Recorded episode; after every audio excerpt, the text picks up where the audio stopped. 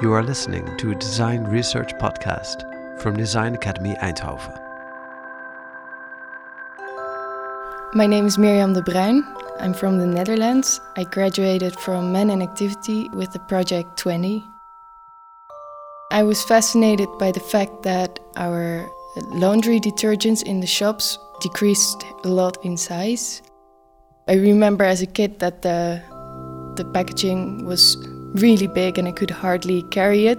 And now they're just small bottles. And I was wondering, how is that possible and why can they decrease in size? I was actually angry that the answer was so simple that it was just less water. So I started investigating the um, household products mainly.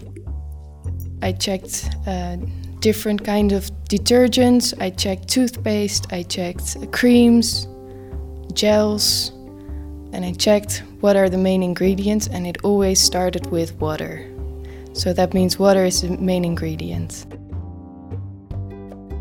So I um, contacted some bigger companies to ask, well, if they would join me in my research.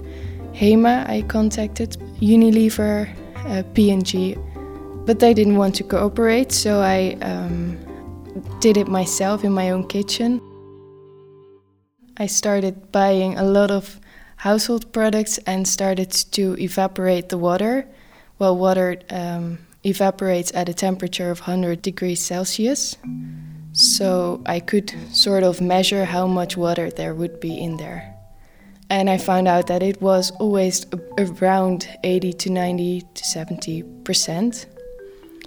So I was, well, I was quite shocked about that. I was most amazed about creams because they look so thick, but actually, when I started boiling the cream, the whole cream turned into water, and it appeared that there was a thickener in there which made the cream thick, but it's just water. Well, 80% of water.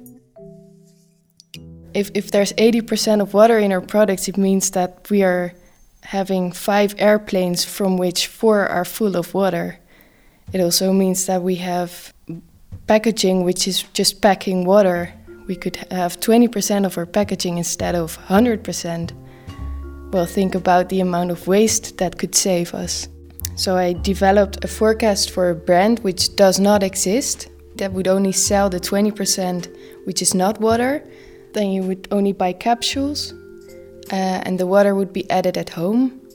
The capsule would dissolve and you would have the normal product that you're used to. So I designed the idea of the brand and it's actually an example of what could exist and it well it should raise attention towards well consumers actually mostly. I picked bright colors just to communicate. But I think if this was to be a brand, then I think it would be like very neutral colors because it's, well, it's no nonsense, this brand.